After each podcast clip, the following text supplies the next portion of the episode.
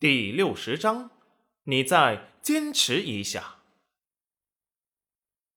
小心翼翼的挖了两颗中间最大的两颗野桑参，一个有一百年份的，一个有三百年份的。因为长在悬崖峭壁上，又是闹过大虫的深山，才没有被人踏足过。还有几株是很小的，都有几年份的新苗。齐云染便踩他们，在人身上系了红绳子，就代表着这些人参有主了，别人不可以踩。今日的收获可真不小，赚大发了。齐云染心情都有些激动了，把采到的两颗人参装进了背篓里，想着就这么出去，被人看见肯定得眼红。又在地上捡了一满背篓蘑菇，就这么大摇大摆的背着背篓出去了。刚走到黄彩彩他们那边，就听见一阵哭喊声。裴文文抱着头在地上打滚，黄彩彩正在逃命狂奔。只见树上的蜂蜜被裴文文掰断了一大块，在背篓里。即使被蜜蜂蛰得鬼哭狼嚎，也舍不得把那背篓给扔了。黄彩彩看见戚云染，立即激动的叫道：“戚云染，快来救我啊！这些蜜蜂疯了！”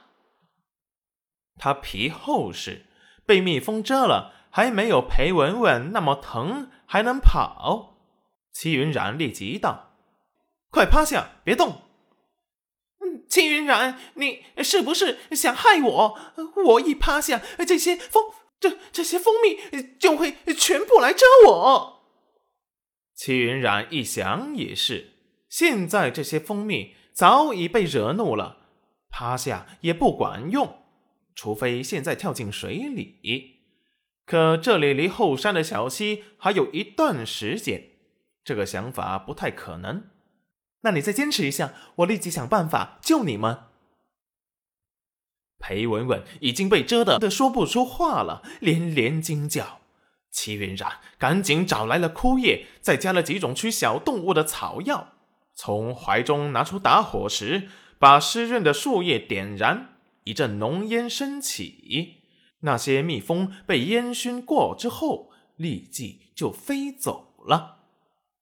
裴文文立即被呛得上气不接下气。黄彩彩见这围着裴文文扎的蜜蜂被烟熏走了，觉得有效，立即也跑了过来。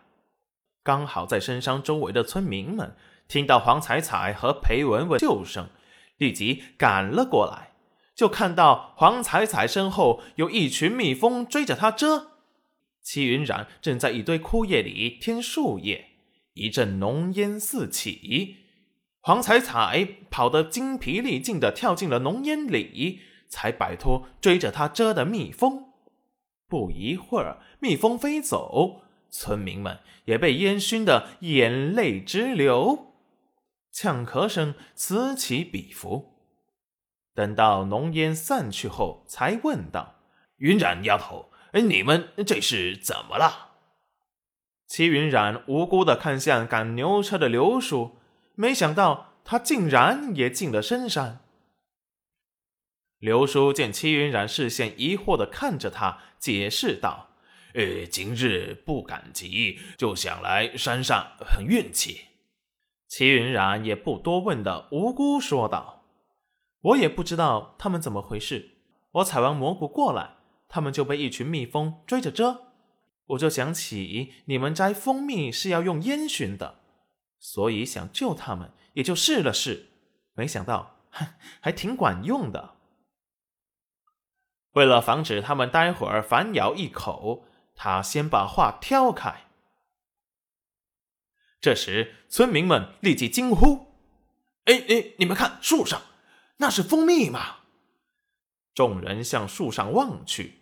果然是一个圆盘蜂蜜，只是被割掉了一块。那么大一块，得卖多少钱呢？村民们把视线看向裴文文的背篓，果然里面装着一大块半圆的蜂蜜。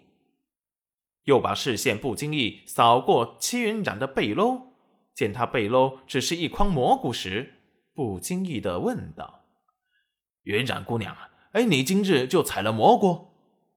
戚云染立即说道：“可不是嘛！